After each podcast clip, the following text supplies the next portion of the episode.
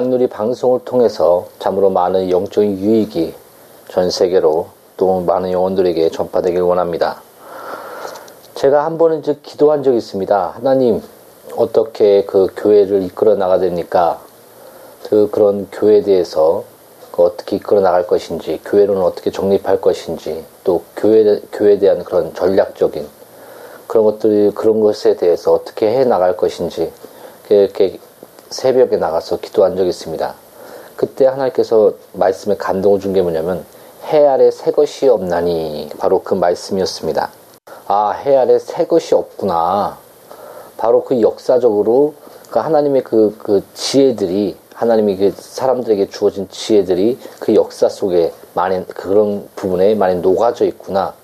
그것을 그 깨닫게 된 후부터 제가 그렇게 역사를 좋아하지 않았었는데 그 역사에 대해서 특히 교회의 역사와 그런 부분에 대해서 그때부터 관심을 갖고 공부하기 시작했습니다. 그게 거의 좀 그 신앙생활의 거의 후반부 후반부이기 때문에 아마 그 역사를 공부를 하면서 아, 많이 그 미흡했던 부분들이 많습니다.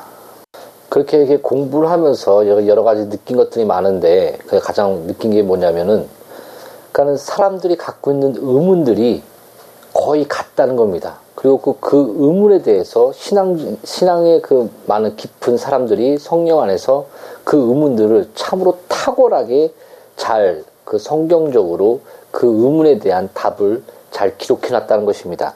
거의 저는 그 신앙생활 하면서 제가 갖고 있는 그 의문들이 거의 98% 정도가 그것들이 해결되는 모습들, 신학을 공부하면서 성경을 공부하면서 또 여러 책들을 접하면서 또 역사를 공부하면서 그런 것들을 많이 느꼈습니다.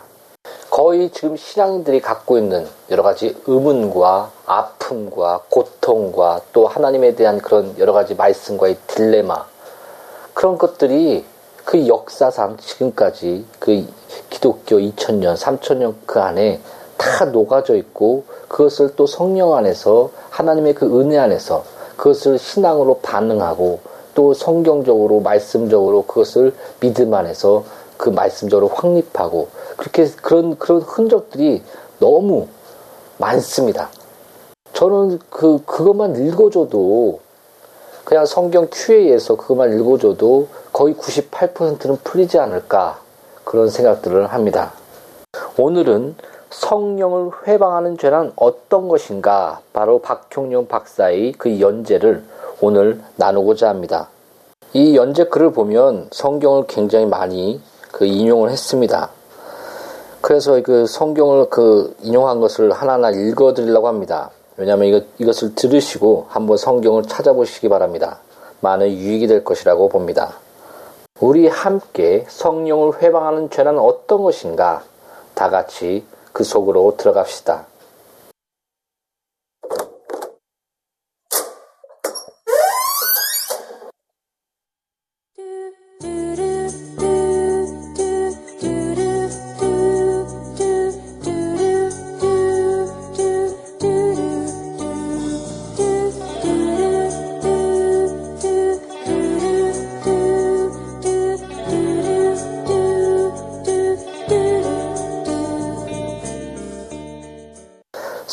회방죄는 성도들에게 많은 질문을 하게 만든다. 그 이유는 예수님께서 분명하게 다른 모든 죄는 용서함을 받을 수 있지만 성령 회방죄만큼은 용서함을 받을 수 없다고 말씀하셨기 때문이다. 그러므로 성령 회방죄가 심각한 죄임에는 틀림없다. 한 번 범했다면 용서의 길을 발견할 수 없는 심각한 죄인 것이다. 이런 연으로 해서 우리들은 스스로 질문하게 된다. 혹시 내가 과거에 성령 회방죄를 범하는 그 범하지 않았을까? 다른 사람들에게 공개할 수 없는 심각한 죄를 범한 적이 있는데 혹시 그 죄가 성령 회방죄에 해당하지 않을까? 예수님은 왜 성령을 회방하는 죄를 그리스도를 회방하는 죄보다 더 심각한 죄라고 말씀하실까? 우리는 성령 회방죄에 관해 이와 유사한 여러 질문들을 접한다. 사람은 어떻게 하나님을 해방할 수 있을까? 하나님은 참으로 신비하신 분이시다. 전능하시면서도 그 능력을 함부로 사용하시지 않고 주권을 가지고 계시면서도 권세를 함부로 나타내시지 않는다.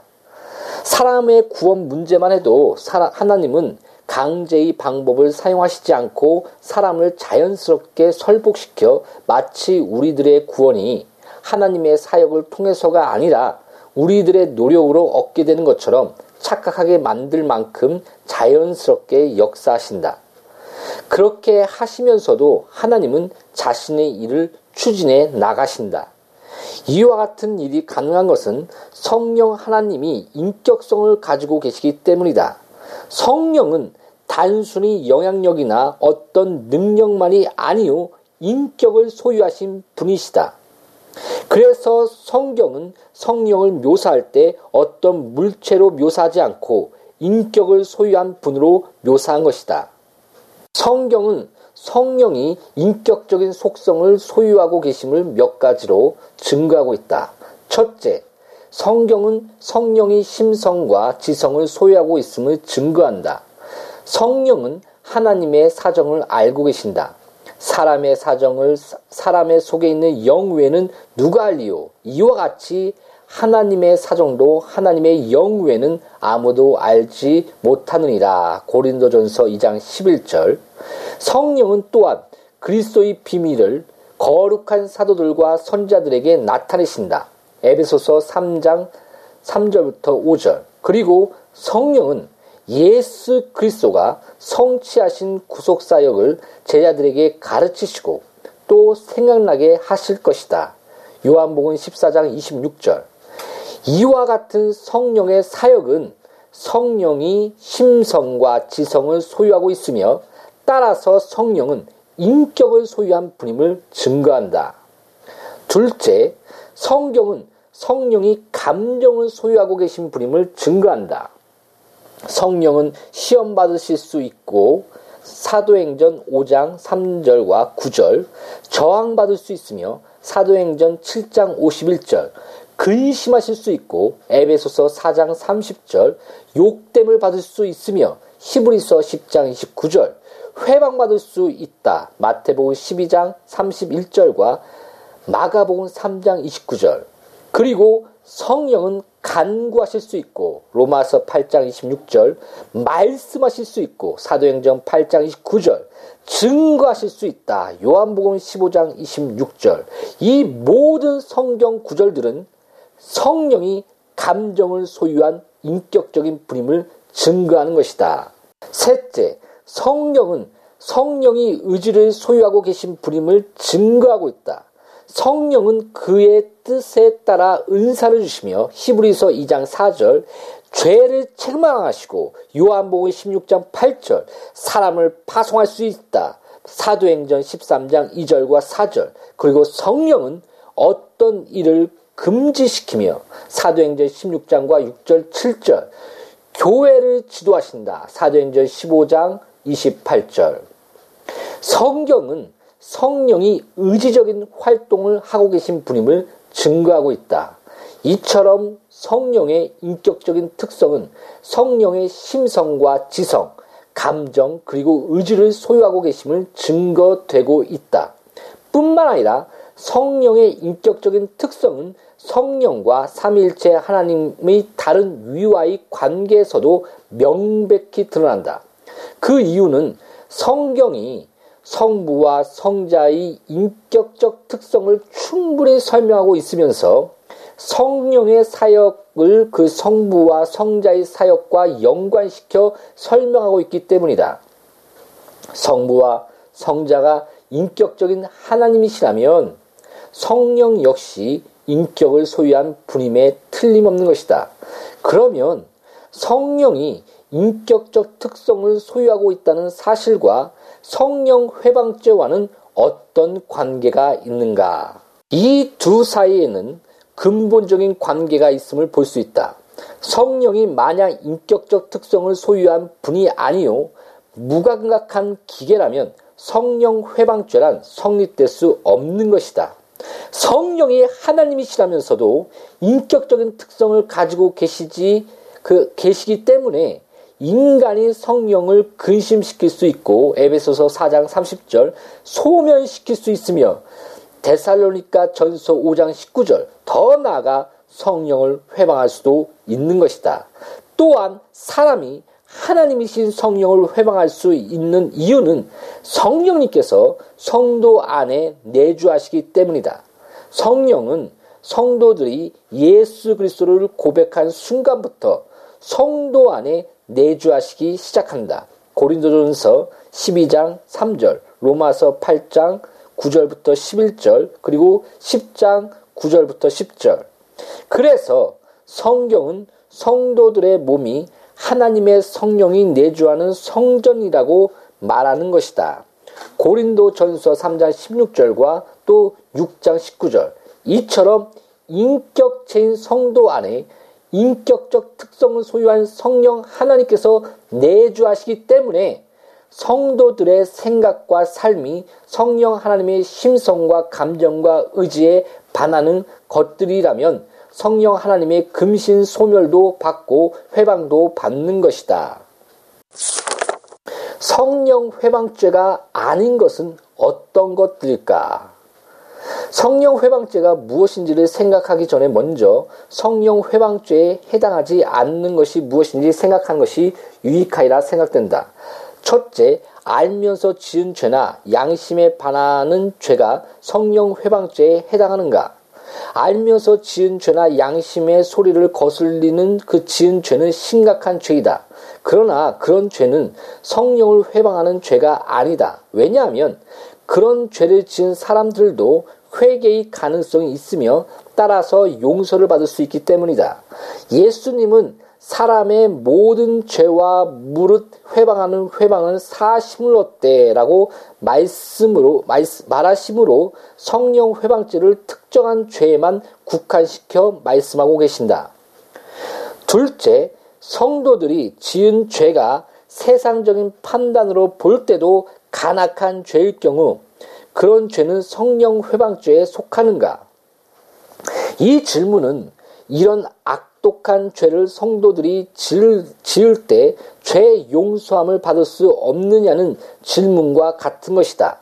성도들이 이런 죄를 지어도 죄 용서함을 받을 수 있다. 그러므로 이런 죄는 죄 용서함이 없는 성령 회방죄에 해당되지 않는다. 다이 왕은 간음과 거짓말과 살인의 죄를 지었지만 용서함을 받았다. 사무엘 하 12장 13절, 10편 51편 1절부터 19절, 향유를 예수님 발에 붓고 머리털로 예수님의 발을 씻은 한 여인의 엄청난 죄, 누가복음 7장 36절부터 40절 그 죄와 탕자의 허랑방탕한 생활, 누가복음 15장 13절도 인간의 판단으로는 돌이킬 수 없는 죄 같지만 용서함을 받았다. 누가복음 7장 41절부터 50절, 누가복음 15장 21절부터 24절. 베드로가 예수님을 세 번씩이나 부인한 것은 도저히 용서받을 수 없는 죄 같지만 용서함을 받았다. 이처럼 인간의 눈으로 볼 때는 악한 죄일지라도 그런 죄는 용서함을 받을 수 있기 때문에 성령 회방죄에는 해당하지 않는다. 셋째, 예수님이나 하나님을 비방하는 죄는 성령 회방죄에 해당하는가? 하나님을 비방하는 것은 하나님의 권능과 존엄을 비방하는 것이다. 그 경우 하나님 자신이 직 접 비방의 대상이 될 수도 있고 계시록 13장 6절 하나님의 계시가 비방의 대상이 될 수도 있다. 디도서 2장 5절 그리고 예수님을 비방하는 것은 예수님을 공개적으로 모욕하는 것이다. 마가복음 15장 29절과 누가, 누가복음 22장 64절부터 65절 예수님을 비방하는 하나의 본은 예수님이 십자가에 달려 계실 때 지향하는 자들과 그 당시 종교 지도자들과 함께 십자가에 못 박힌 또 강도들의 태도에서 찾아볼 수 있다. 예수님과 하나님을 비방하는 죄는 심각한 죄이지만 한편 강도의 경우처럼 죄 용서함이 있을 수 있다. 따라서 성령 회방죄는 해당하지 않는 것이다. 우리는 여기서 몇 가지의 질문을 할 수가 있다. 그리스도와 하나님을 회방하는 죄보다 성령을 회방하는 죄가 왜 심각한 죄일까? 하나님과 그리스도와 성령은 삼일째 하나님이신데 성령을 회방하게 되면 성부 하나님과 성자 예수님에게는 영향을 미치지 않는가? 이런 질문들에 대한 답은 성령 회방죄가 무엇인지를 다룰 때 자연히 해결되리라 생각된다. 여기서 한 가지 지적할 수 있는 것은 인간의 판단으로 아무리 험악한 죄일지라도 하나님의 용사심이 마련되어 있다는 사실이다. 성령 회방죄란 어떤 것인가? 성령 회방죄는 성경 몇 군데서 언급되고 있다. 마태복음은 사람의 모든 죄와 회방은 사심을 얻되 성령을 회방하는 것은 사심을 얻지 못하겠고 또 누구든지 말로 인자를 거역하면 사심을 얻되 누구든지 말로 성령을 거역하면 이 세상과 오는 세상에도 사심을 얻지 못하리라. 마가복음 12장 31절부터 32절 이렇게 설명한다. 그리고 병행 구절인 마가복음 3장 29절은 누구든지 성령을 회방하는 자는 사심을 영원히 얻지 못하고 영원한 죄에 처하니라로 되어 있으며 누가복음 12장 10절은 누구든지 말로 인자를 거역하면 사심을 받으려니와 성령을 모독하는 자는 사심을 받지 못하리라라고 되어 있다. 이사의 이상의 그 세 구절에서 우리가 다루고 있는 성령 회방죄의 근거를 직접적으로 찾을 수 있다. 그리고 히브리서 6 장 4절부터 6절의 경우와 그리고 요한 1서 5장 16절의 경우 사망에 이르는 죄, 이 경우는 간접적으로 성령 회방죄를 연상하게 한다. 이제 복음서들의 구절들을 근거로 성령 회방죄가 어떤 것인지 그리고 우리들의 삶에는 어떻게 적용시킬 수 있는지를 생각해 보도록 하자. 성경 본문이 분명하지 않을 때는 문맥에 비추어 본문의 뜻을 찾아야 한다. 성령 회방죄의 경우도 문맥을 통해서 그 뜻을 찾아야 한다. 예수님은 문맥에 비추어 볼 때 성령 회방죄를 한정시켜 구체적으로 설명하신다. 예수님은 사람의 모든 죄와 인자를 거역하는 죄는 사심을 얻되 성령을 회방하는 죄는 사심이 없는 영원한 죄에 해당한다고 말씀하신다. 본문에서 모든 죄는 개개의 죄 하나하나를 모두 포함하는 양적인 의미로 사용되지 않는다. 오히려 모든 죄는 모든 종류의 죄를 뜻하는 질적인 의미로 사용된 것이다. 그러므로 본문에서 사용된 죄의 의미는 일반적인 뜻을 가지고 있다. 그런데 예수님은 이런 일반적인 죄와 성령 회방죄를 비교함으로 성령 회방죄를 더 구체화시키며 더 나아가서 인자를 거역하는 죄와 성령 회방죄를 비교함으로 성령 회방죄의 뜻을 극히 제한적으로 사용하고 있는 것이다. 성령 회방죄가 언급되는 문맥을 살펴보면 성령 회방죄가 예수님이 성령을 힘입어 귀신을 쫓아낸 사건과 연관되어 설명된다. 그런데 바리새인들은 이 사건이 예수님에 의해 성취된 것을 분명히 보고도 예수님이 귀신의 왕 바알세부를 힘입어 행한 사건이라고 의도적으로 의도적으로 왜곡시킨다. 마가복음 12장 24절. 이런 바리새인들의 죄를 의식하면서 예수님은 인자를 거역하면 사심을 얻되 누구든지 성령을 거역하면 사심을 얻지 못하리라고 언급하신 것이다. 문맥에서 나타난 바리새인들이 지은 죄가 성령 회방죄에 해당하는 것은 예수님이 성령을 힘입어 귀신을 쫓아낸 사건이 너무도 명백하여 전혀 다른 말을 할 수 없음에도 불구하고 바리새인들은 예수님을 미워하기 때문에 그들의 마음의 눈이 어두워져 예수님의 선한 사역으로 예수님을 판단하지 않고 편견을 가지고 예수님을 판단한 죄이다. 그래서 예수님은 나무도 좋고 실과도 좋다 하든지 나무도 좋지 않고 실과도 좋지 않다 하든지 하라. 그 실과로 나무를 아느니라. 고 그게 마태복음 12장 33절에 말씀하신다. 이렇게 볼 때 본문에서 언급된 성령 회방죄는 단순히 성령의 본질과 연관되어 있지 않고 성령께서 우리에게 주신 성령의 은혜의 표명과 연관되어 있음을 알 수 있다. 즉, 성령의 사역이 너무도 명확하고 분명한데 그 사역을 사단의 사역으로 돌리면 용서받을 수 없게 된다는 뜻이다. 다시 말합니다. 즉, 성령의 사역이 너무도 명확하고 분명한데 그 사역을 사단의 사역으로 돌리면, 의도적으로 돌리면 용서받을 수 없게 된다는 뜻이다. 예수님께서 인자를 거역하면 사심을 얻지만 성령을 회방하면 사심을 얻지 못한다고 말씀하신 것은 성령이 예수님보다 더 우월하기 때문이 아니요. 어떤 사역이 성령의 사역인지 아닌지를 분간하는 것은 성령의 도움으로만 가능하기 때문이다. 본문의 경우처럼 사람의 마음의 상태가 성령의 사역을 사단의 사역으로 돌린 만큼 완악하게 되면 그는 성령과 아무런 관계도 갖지 못한 상태이다. 그리고 그런 상태에 있는 사람은 죄 용서함을 받을 수 없는 것이다.